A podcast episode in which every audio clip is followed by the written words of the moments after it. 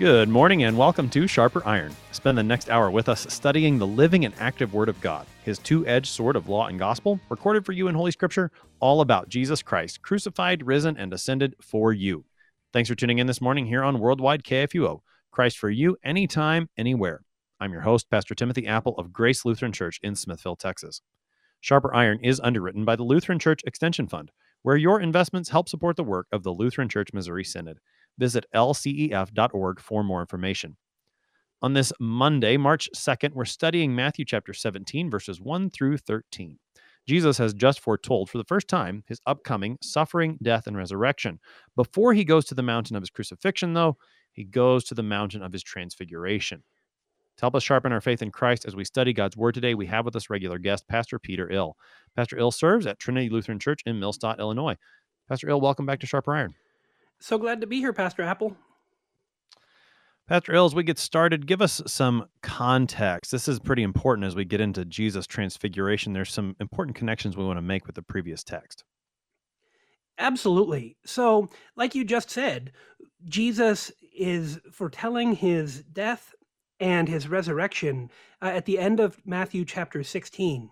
Uh, and and he says that it's necessary that he will suffer many things from the elders and the chief priests and the scribes and be killed and on the third day be raised.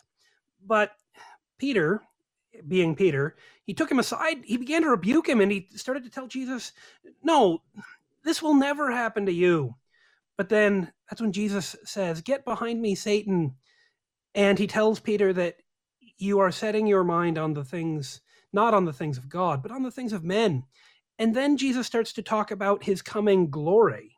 And so the last verse in chapter in chapter 16, chapter Matthew chapter 16 verse 28, Jesus says, "Truly I say to you, there are some standing here who will not taste death until they see the Son of Man coming in his kingdom." As Jesus starts to talk about his kingdom and his glory, he's not only talking about the kingdom and the glory that are going to come in the age to come, or even on the cross, but even the glory that he is about to reveal to some of those who are standing there in front of him. And going into Matthew chapter 17, as he takes them up a mountain and begins to show them his glory, uh, not just from a cross, but as he is changed and transfigured before them. So it's it's going. I mean, to try to trace this, then it's going to be you, you've got Jesus talking about his death and resurrection. He says to his disciples, though, as they ponder and, and are confused by this, and Peter even rebukes him for it, you, you've got him saying, Some of you are going to see my glory before you taste death. And, and now they're actually, that is quite literally going to happen then on the Mount of Transfiguration. So, so 1628, at least in part, in whole? What do you think? Refers to the transfiguration, or does it talk too about the the second coming? I think it talks about all three. It, it's kind of like okay. if you if you imagine that you're uh, you know you're driving out from from Illinois, I would say out west, you know, going towards the Rocky Mountains, and you can see the mountains off in the distance, and you th- think, "Wow, all those peaks look so close together."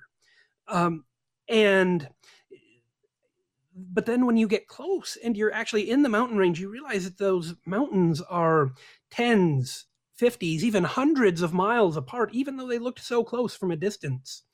I think that when Jesus speaks here, you have that same kind of, of mountain thing going on, where from a distance, the glory of Jesus at his transfiguration, the glory of Jesus on the cross, and the glory of Jesus in his return look really close together. But when you get kind of in the middle of them, you say, oh, these look a little bit farther apart than they did from a distance. And I, I think that is how this idea of Matthew describing the glory of Jesus works, where we end up seeing three things the glory of the transfiguration, the glory of the cross, and the glory of Jesus' return. They look really close in Matthew's gospel, but for us, they look farther apart. So let's go ahead and take a look at the glory then that Jesus shows in his transfiguration. We're in Matthew chapter 17, beginning at the first verse. And after six days, Jesus took with him Peter and James and John his brother, and led them up a high mountain by themselves. And he was transfigured before them, and his face shone like the sun, and his clothes became white as light. And behold, there appeared to them Moses and Elijah talking with him. And Peter said to Jesus, Lord, it is good that we are here. If you wish, I will make three tents here one for you, and one for Moses, and one for Elijah. He was still speaking when, behold, a bright cloud overshadowed them, and a voice from the cloud said, This is my beloved Son, with whom I am well pleased. Listen to him. When the disciples heard this, they fell on their faces and were terrified. But Jesus came and touched them, saying, Rise and have no fear. And when they lifted up their eyes, they saw no one, but Jesus only. And as they were coming down the mountain, Jesus commanded them, Tell no one the vision until the Son of Man is raised from the dead. And the disciples asked him, Then why did the scribes say that first Elijah must come? He answered, Elijah does come, and he will restore all things. But I tell you that Elijah has already come, and they did not recognize him, but did to him whatever they pleased. So also the Son of Man will certainly suffer at their hands. Then the disciples understood that he was speaking to them of John the Baptist. That's the text for today, Matthew chapter 17, verses 1 through 13. So, Pastor Ill, help us help us just set the scene here. I mean, the transfiguration as an event in the gospels is is simply spectacular to to imagine. So to help us set the scene, what what do we need to be picturing in our minds here? Well, I think that we picture in our minds very well that uh, Jesus, along with Peter and James and John, are on a mountain. One of one of the questions that I would love to know about this text is what mountain. Hmm. But the truth is, we don't know. Uh, for Moses and for Elijah, Scripture tells us that both of them were at Mount Horeb or Mount Sinai. Both of those mountains go. Uh, that that is the same mountain with two different names. And some people would like to guess that this is the same mountain, Horeb or Sinai, but there's nothing in the text of Matthew or Mark or Luke that tell us that. We just know they're up on a mountain by themselves, or at least they're by themselves for a little bit. And that's when Jesus' form is changed.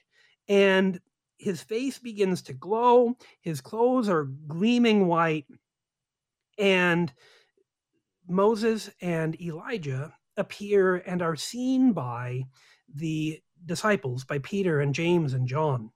One of the things that's interesting about this text is, is how visual it is. Matthew records it for us in a, with a lot of a lot of detail that we can focus on. We can begin to see it ourselves. And a couple of times in the reading, we hear that word behold. Uh, if we were going to be a little bit freer with the translation and with the text, we might translate the word behold as looky or see here and and have that emphasis of of see it's like this.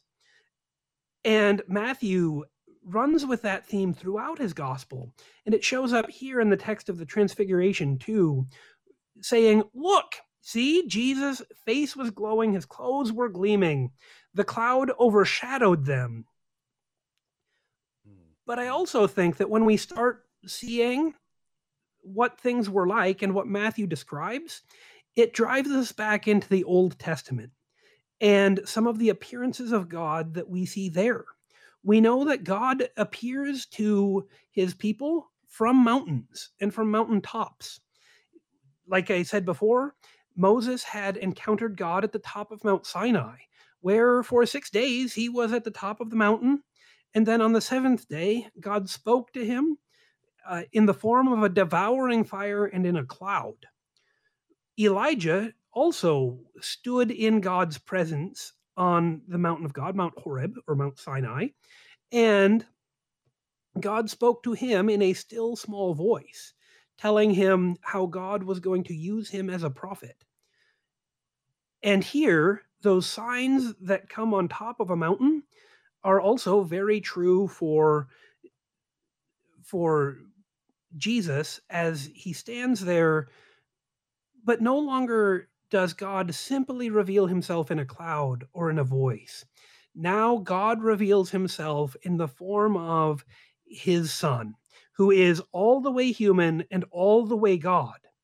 And Moses and Elijah, once again, are on a mountaintop talking to God, but they're not just in a cloud. They're not just hearing the voice. No, now they are standing in the presence of Jesus, on whom the fullness of the Godhead dwelt bodily. And here is God in the flesh talking together with them about what is to come. Once again, Moses and Elijah are in the presence of God. This is what they did before. This is what they do again because Jesus is God in the flesh. Hmm. All right, so a couple of things, Pastor Ill, just to make sure we we catch all of this. Behold, looky here. I like I like that. I mean, I'm going to start reading it that way in church, Pastor Ill. Looky here, right? Looky here. Now it's interesting. Uh, I, I want to come to this second, but but the first looky here is actually not. Uh, there isn't that behold in terms of what you see with Jesus, but first that that it's Moses and Elijah. That's the first thing that Matthew would invite us to look at particularly. So we want we definitely want to come to that. I, I want to. You, you, mentioned mountains in the Old Testament. Mountains are very important, particularly Mount Sinai or Mount Horeb. Same same mountain, two different names. And and Moses and Elijah. There are other places where where the Lord appears on a mountain. And so when Jesus takes his disciples, his three disciples, up this high mountain, we're invited to to think of those appearances of God in the Old Testament.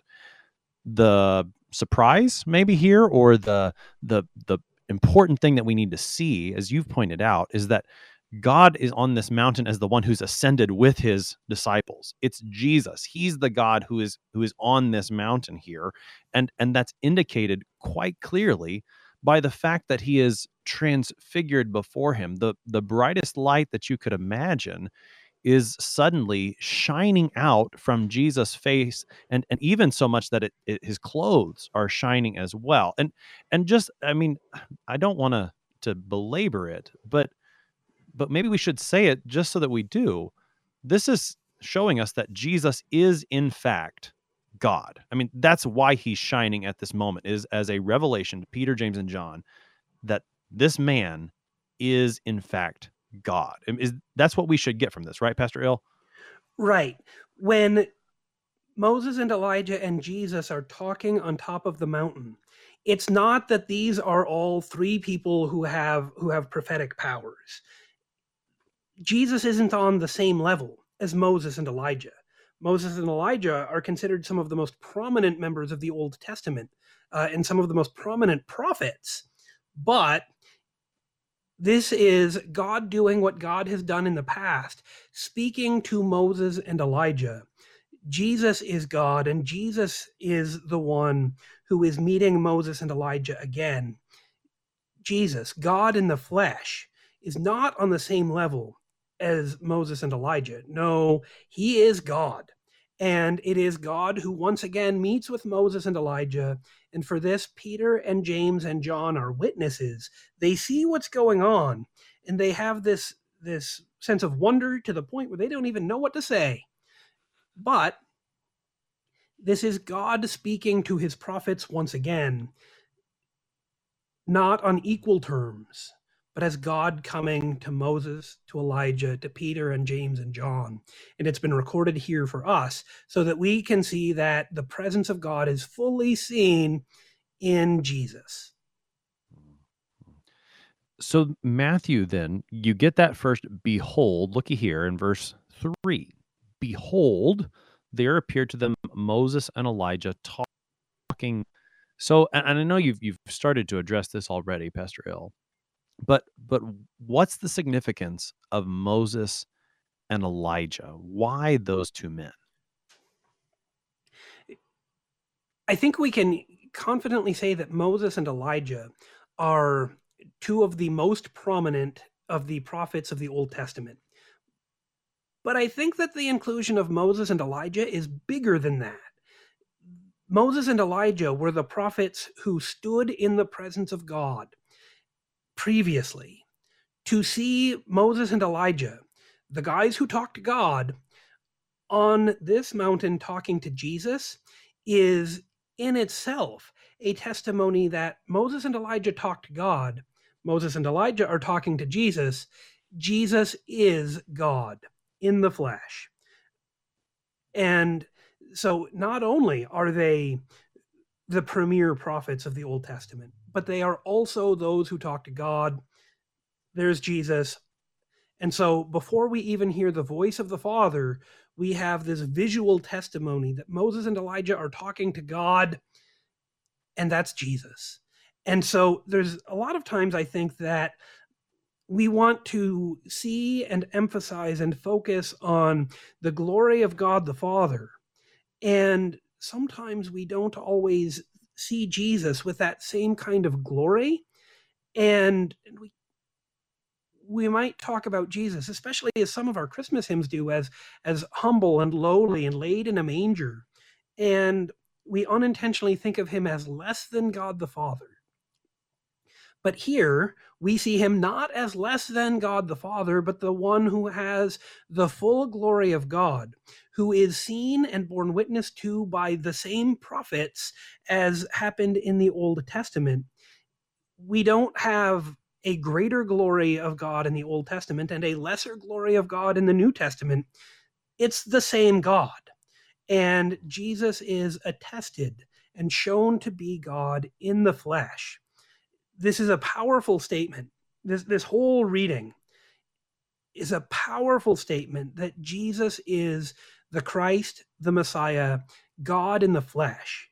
That's one of the main things that Matthew is trying to uh, show us as his readers, saying Jesus is all the way God. He's not the Messiah sent from God who isn't equal with God. Jesus is God in the flesh. Jesus is all the way God. That that uh, that's a good good confession to make. Why? I mean, so Pastor, I, I think you're I think you're right that that we often do in our hymnody, especially at Christmas, think about Jesus in terms of his his humanity, and and rightly so. We we can't we can't de-emphasize that by any means. Um, but but sometimes maybe we forget this this fact that Jesus is fully God as much as the Father is God so is Jesus. As the creed confesses, he is of the same substance of the Father. So why why is that so important? Not only in general, but but particularly at this moment in Matthew's gospel that these three disciples would see that Jesus is all the way God. Jesus had just said something really profound that it was necessary right after Peter confessed that he is the Christ, the Son of God. Then Peter, Jesus said it was necessary for him to suffer many things, to die, and to rise again. And then here comes Jesus standing on top of the mountain of transfiguration. Jesus, who is the Christ, the Son of God. Jesus, who will die and rise, is all the way God. That's important for Peter and for James and for John and for the other disciples as well. And it's important for you and me. If Jesus is just a man who dies and even rises from the dead, but he's not God, we're in trouble. If Jesus is God who hasn't taken on flesh and become like us in every way except that he had no sin, well, we're in trouble then too. But here is Jesus, all the way God, all the way man, in a way that the math doesn't add up, but revealing himself as fully human and fully divine. And he has become our sin so that we have the righteousness of God. These two natures in Christ, his human and his divine nature, are revealed to us so that we can say, God himself is my savior.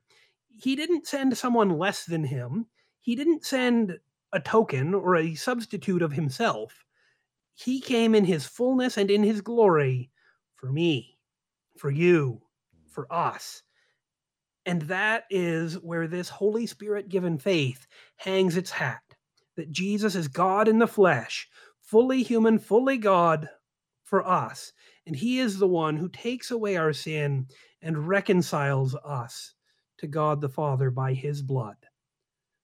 Hmm. So what's happening here in the transfiguration is is Jesus is further preaching on what he's just preached to them concerning his death that as he goes to his death he goes as the one who is both fully human and fully god and and if i recall correctly pastor ill you were on concord matters not all that long ago talking about this very topic from a from a dogmatic perspective and and i think it, it we get it from an exegetical perspective here looking through the the text of of scripture that when we see Jesus dying on the cross, we're not only seeing a man dying, but when we see Jesus die, we actually see God die. And and that that strikes us as surprising as as maybe even wrong there was even some some conversation that i saw after that episode of of concord matters i saw on social media that that had some question as to whether or not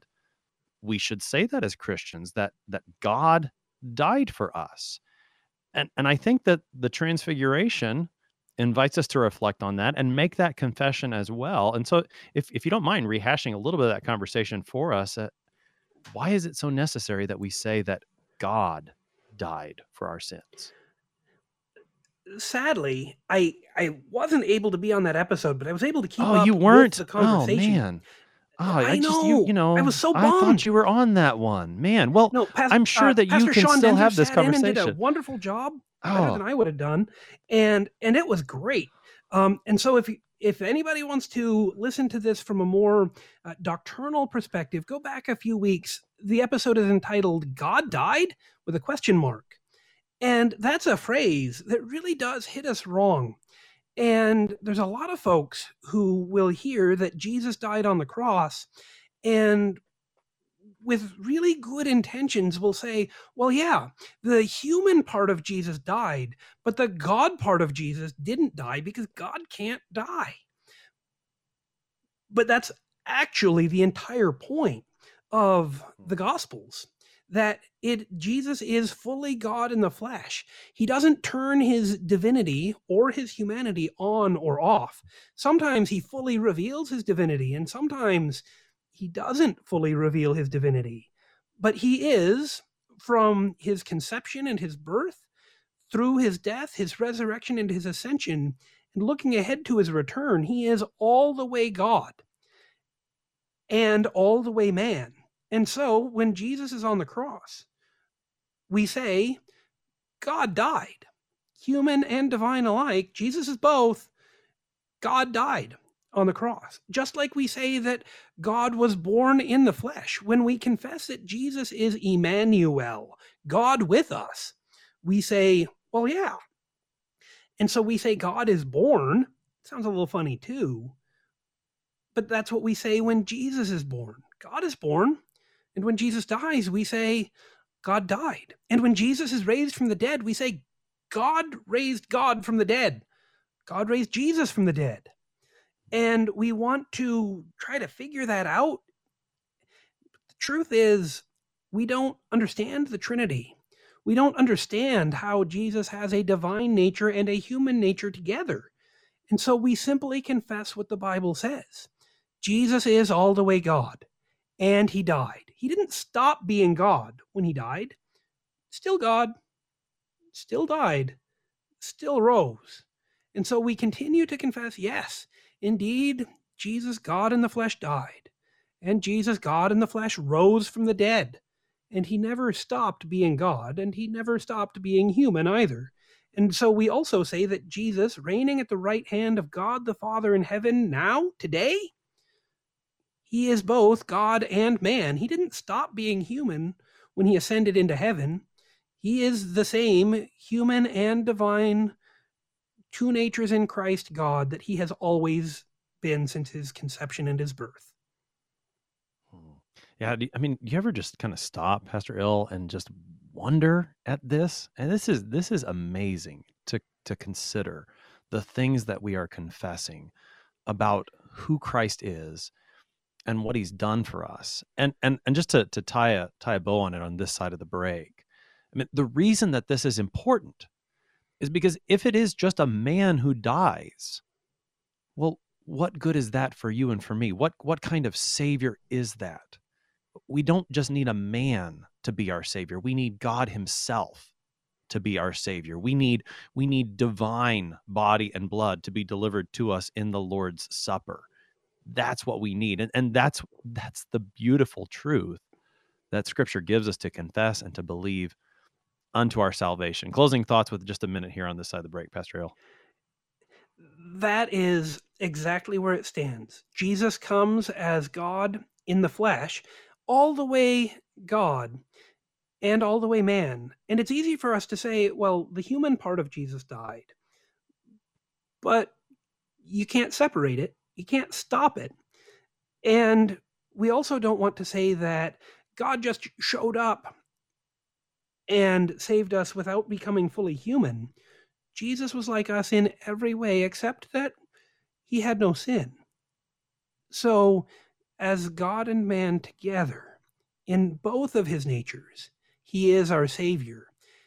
Jesus isn't less than God the Father. On him, the fullness of the Godhead dwelt. That is wonderful news. It blows your mind and blows my mind. We can't understand it, but this is what Scripture says, and we simply confess it. Mm-hmm. You're listening to Sharper Iron here on Worldwide KFUO, talking about the transfiguration of our Lord. We're going to take a short break, but we'll be right back. Please stick around.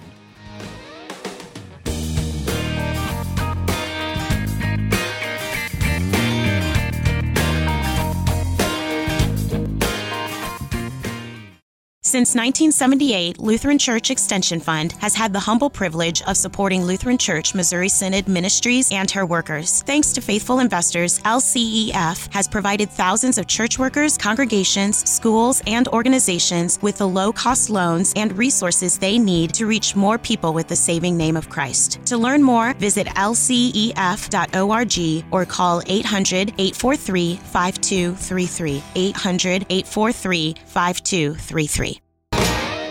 Welcome back to Sharper Iron on this Monday, March 2nd. We're looking at Matthew chapter 17, verses 1 through 13, with Pastor Peter Ill of Trinity Lutheran Church in Millstadt, Illinois. Pastor Ill, prior to the break, we talked about the first three verses of the text. It was we made great discussion there concerning Jesus being fully God. As much as the Father is God, so is Christ. He he is God in our human flesh. And and Peter has seen this along with James and John. And and Peter, well, I mean, it, it makes sense that Peter would be the one to start him from the gospel so far. What what does Peter say? And and oh, is he is he right to say it? What do you think? So Peter says to Jesus, as Jesus is talking with Moses and Elijah, Peter breaks in and interrupts Jesus. He interrupts God himself. And you and I might say, well, you would know that no mere human should interrupt God in his conversation with his prophets, Moses and Elijah. That's just what Peter does. And then he says, well, we should make three three tents or three temporary shelters. I guess I would like to think of it as huts or lean-tos. But we should make three of them here. One for Moses, one for Elijah, and one for you, because you can kind of see behind this that there's this idea that Peter and, or sorry, that Jesus and Moses and Elijah are equal. So they're going to treat the three of them the same. But that is not the case. And even as Peter is still speaking, the bright cloud overshadows them and and when you hear bright cloud it often will pull you back to the old testament when you will think about the bright cloud of the devouring fire that covered mount sinai when moses was there or the cloud of fire by night and cloud by day that covered the ark of the covenant and that covered the tabernacle and then the temple. And so now the bright cloud overshadows them and the voice from the cloud speaks this is my beloved Son, with whom I am well pleased. Listen to him. And so Peter, the interrupter, is interrupted in turn by God the Father. And God the Father testifies Jesus is the one to listen to. I think you could almost take this as don't go building equal huts for Moses and Elijah and Jesus. Jesus is the one to focus on, buddy. So hmm. emphasize Jesus, not Moses and Elijah. As these three are talking together, Jesus is the one to listen to Jesus is the one to watch. And so when they lifted up their eyes, there in verse 8, it says they saw Jesus only because Jesus is the only one worth listening to. Jesus is the only one that we are called to see. The emphasis here isn't on Moses or Elijah, it's not on the cloud, it's not on the gleaming clothes or the glowing face. It's on Jesus who would come down from that mountain in order to climb a different mountain, the mountain of Calvary, in suffering and in death. And that is what we are getting ready for. Jesus is God's beloved Son on top of the Mount of Transfiguration and on top of the Mount of Calvary. Focus on Jesus always. Mm-hmm. So, Peter's words to Jesus, while probably well meaning, are are ultimately misguided. That well, uh, what do you, is it? Is it good that we? That's that's true, right? I mean that it's good that we are here, but but he misses the point. It seems of why they are here when he when he just says three tenths for these three guys as if they're all the mm. same. And so the father's voice comes in in response to Peter. It sounds like to the right the right place to Jesus and and particularly to Jesus words. And and this this is important too. I think you were bringing this out earlier on the the first half of the program that well what has Jesus just told them before they went up the mountain? He's about to be crucified. He's about to be raised. And and that was what they didn't hear then.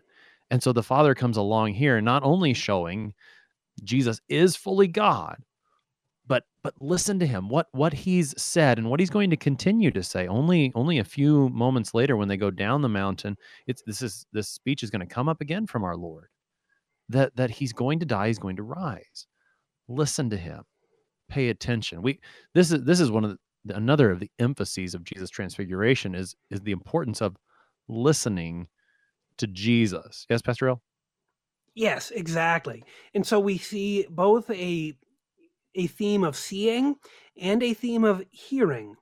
And so, see Jesus, listen to Jesus. And when Jesus is talking with Moses and Elijah, not as an equal, but as their Lord and their God, from there, keep it up because everything that Jesus is doing, the miracles, the transfiguration, the crucifixion, the resurrection, this is all about Jesus, who is the Son of God, the one to see, the one to hear, the one to believe in. Hmm. Uh, before we pass over it, because it might be easy to do, eh, the Father's voice. You, I mean, you said earlier, Pastor Ill, that, that Jesus is fully God, and and you've got the Father's voice speaking, who's also God. Eh, it sounds like we're we're seeing the the Holy Trinity here a bit a bit. Uh, and this calls us to remember that might have been a, that might not have maybe not just a bit, right? We are. Well, yeah, we are. Although this is a little different than Jesus' baptism. Uh, earlier in Matthew, when we hear that the Father spoke over Jesus when he was baptized, and the Holy Spirit came down in the form of a dove, but we don't see the Holy Spirit quite the same way here. Mm. We see the Father and we see the Son. But this text shows that it's not that God became the Son. We don't have a God who's a shapeshifter God or who changes from the Father into the Son into the Holy Spirit. There are three eternal persons of our triune God. One God in three persons in a way that the math, well, the math doesn't add up because God is bigger than math. It's a really good thing. And here we see the Father testifying about Jesus, the Son, and they are both God.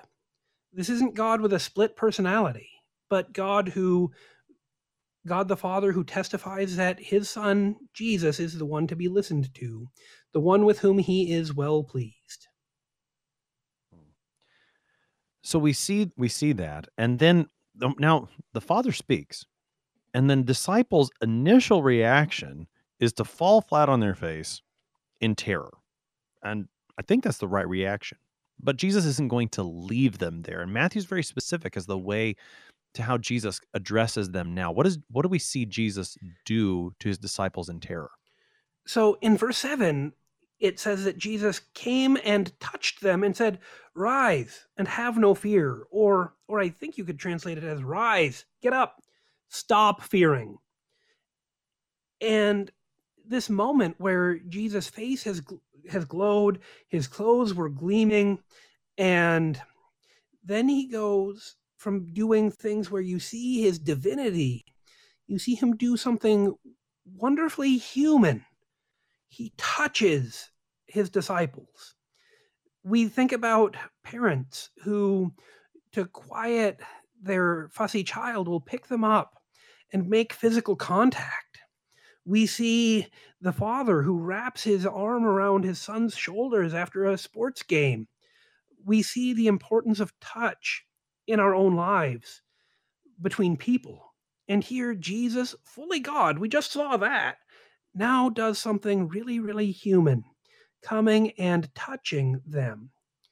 And in Matthew's gospel, touch is a really big deal. 11 times it talks about Jesus either touching or being touched. This is the only time, though, when Jesus touches or is touched when there's not a physical healing, but there's this restoration, this transformation from fear to faith. And Jesus touches his disciples and doesn't just say, like a parent, now, now, or it'll be okay, but rather, stop fearing. I am here as in, I am God in the flesh. I'm with you. Nothing will happen to you. I will protect and defend you because you are mine, and I'm not going to let you be attacked at all. I've got you. This matter of, of physical touch, I think, is something that we we very much need still today. We, and I know, you could you could tell me if you don't think this is right, Pastor Ill, but but the way that that I, I see our religious landscape is that we often think of spiritual things as things that must be non-physical. But that's not that's just not the way that the scriptural worldview works. The the things that are created, the physical things, well, they are created. They're God's gifts, and and He works through them and uses them. And we see our Lord actually touch His disciples and and I think I mean I, where I want to go with this is is to the sacraments today. That that in the sacraments today, our Lord gives us physical, tangible, touchable things by which He comes to us still as God and man to comfort us, to to move us from fear to faith. What what do you think, Pastor Ill? I absolutely agree. There, with simple things, water, bread, wine. I mean, these are common everyday things. But here, by the word of Jesus, he comes and he says essentially the same thing Stop fearing. I have put my name on you. Stop fearing. I have forgiven your sins. Stop fearing. I have fed you not just with what you need to support this daily body and life, but to support eternal life. I am the bread from heaven that has come to fill you so that you will never hunger. And we see that so much in our world today. As you talk about us as, as whole people, both physical and spiritual, I fully agree. And I've been really reading some interesting things that there's a, a loneliness epidemic that goes on in our world today, that people aren't feeling as connected to each other. Part of that has to do with touch, too. And sometimes we feel lonely and disconnected, not only from other people, but from God. And how is it that God comes to us? Not in a still small voice, not in a devouring fire, but in the simple touch of water and the name of the Father and the Son and the Holy Spirit, in bread and wine and body and blood where we have the forgiveness of our sins, where Jesus testifies to us again You are mine, you are filled, you are forgiven. And there we are transformed once again from fear to faith. Mm-hmm. and and this this matter of seeing Jesus only, I think, fits right into all of this. So so this is the way that that I I hold on to this text in my mind. At, the beginning, they've they've heard Jesus say that he's going to die and to rise, and so on the mountain, these three receive this revelation of the truth that the one who's going to die and rise is God. So that later, when they see him dying and rising, they know that's God for me there. He's my savior, and they can hold on to that truth. But but now they they've they've been in the in this glorious presence, and even even so much that that not only have they seen the the full divinity of, of Jesus shine through his human flesh, but they've also heard the full majesty of God the Father's voice on the mountain. They're terrified. Well, well, now at this moment, what do they need? They need to see that this glorious Jesus who's come in all of his holiness is also the Jesus who's going to die for them. That that this God who who has shown himself to be fully holy and righteous and glorious is as, as we were saying at the very beginning, where is that glory going to be made manifest later? On the cross, where where he dies for them. So that that God, as, as John 3 17 says, right, that God didn't send his son into the world to condemn the world. He sent his his son into the world to save the world. And and that's where the transfiguration now I think, turns to direct us now from the mountain of the transfiguration, as you've said, toward the mountain of, of Calvary. And they they get a glimpse of that, where where this account ends as they see Jesus only. That's what they need to see at this moment. Thoughts, Pastor? I fully agree that that's exactly what's going on.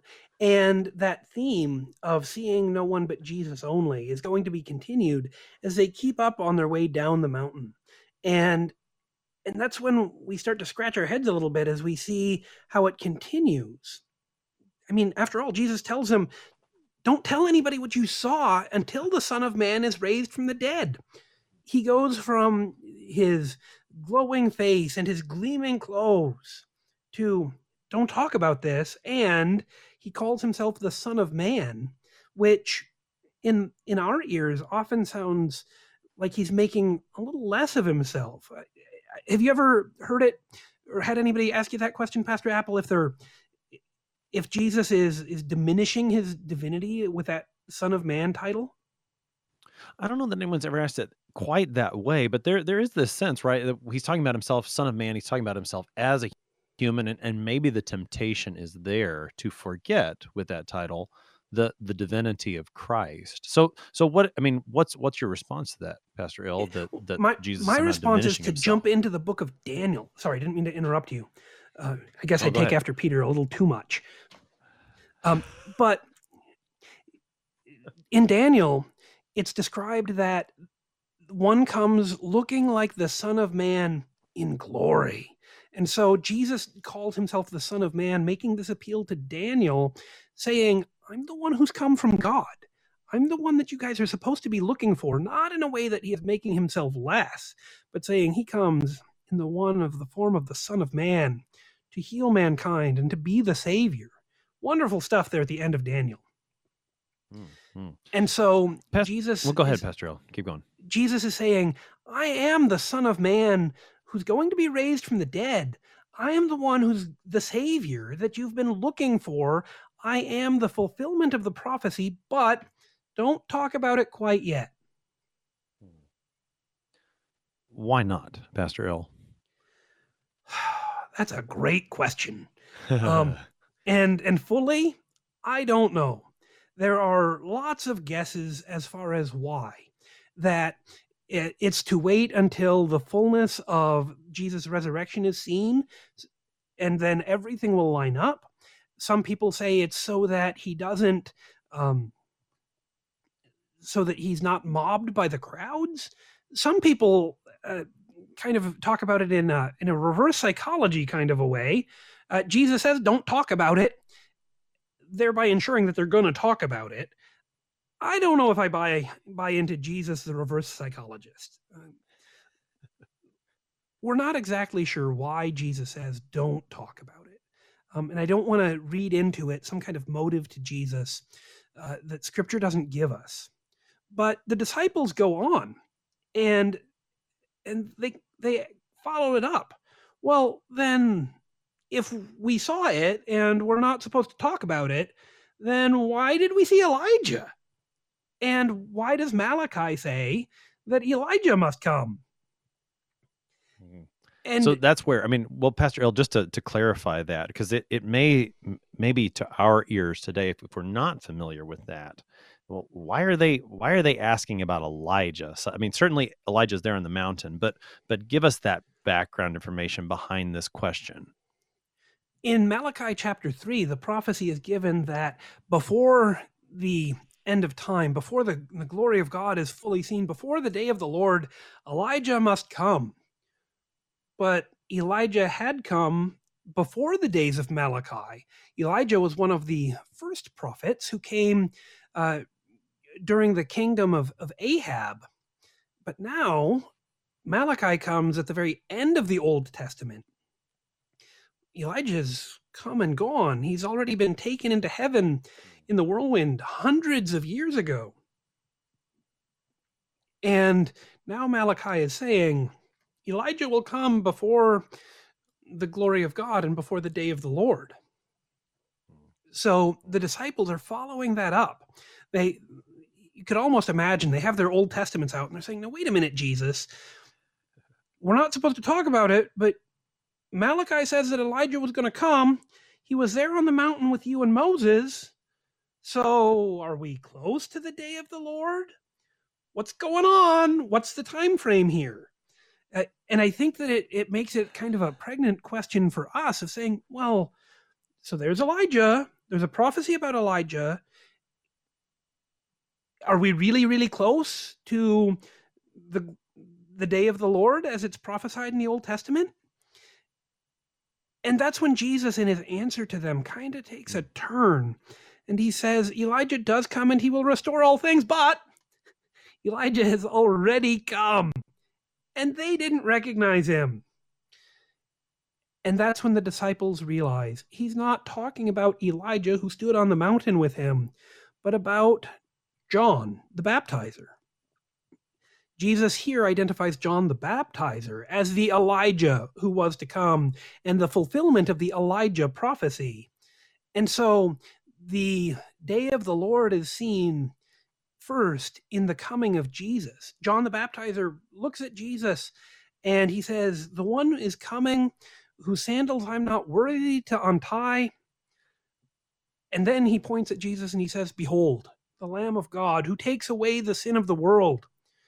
The day of the Lord has come in Jesus. And so, as John points at Jesus, Jesus says, Oh, yeah, John's, he's the Elijah that you've been looking for, but even though Malachi got you ready for John, they didn't recognize him. And so it's necessary that the Son of Man will suffer at the same hands who rejected John the Baptist and that's when the disciples get it that the focus is on Jesus' ministry, not just the ministry of the Elijah figure, not just on the transfiguration, but on what is to happen to Jesus himself. That there was an Elijah to come before the day of the Lord. Jesus is the fulfillment of the day of the Lord, first in his coming, in his death and resurrection, and in the day to come in his return and glory when he raises the dead and judges his faithful.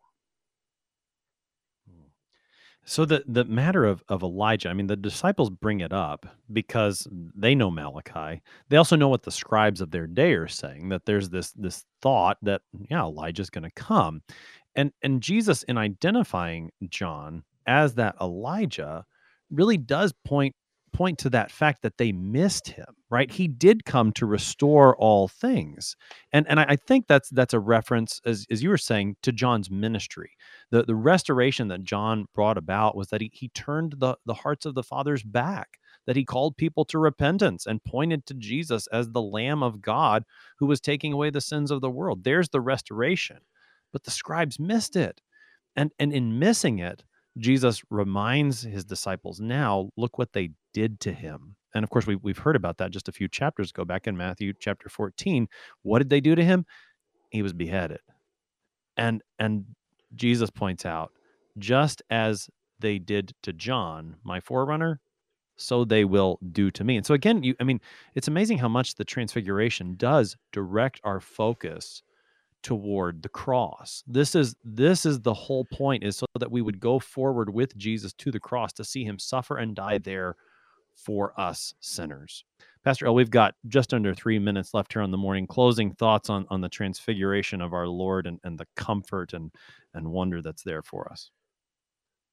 When we see Jesus in his glory, we don't just stick with the glory. And and that's a temptation for us. We we as people want to have those moments where we say, I know that God is in this place.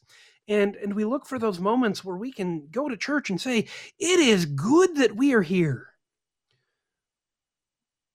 But it's better when we're able to say, It is good that Jesus is here.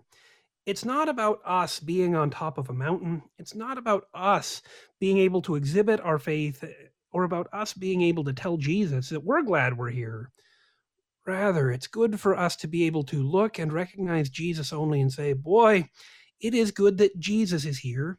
In my terror, in my doubt, in my interruption, in my desire to make things about me, in my haste that overlooked the ministry of John the Baptist and the preparations for Jesus to come as the crucified and risen Savior. In the middle of all of this, it is good that Jesus is here, and that's a much, much better thing than for us to simply say that it's good for us to be where Jesus is.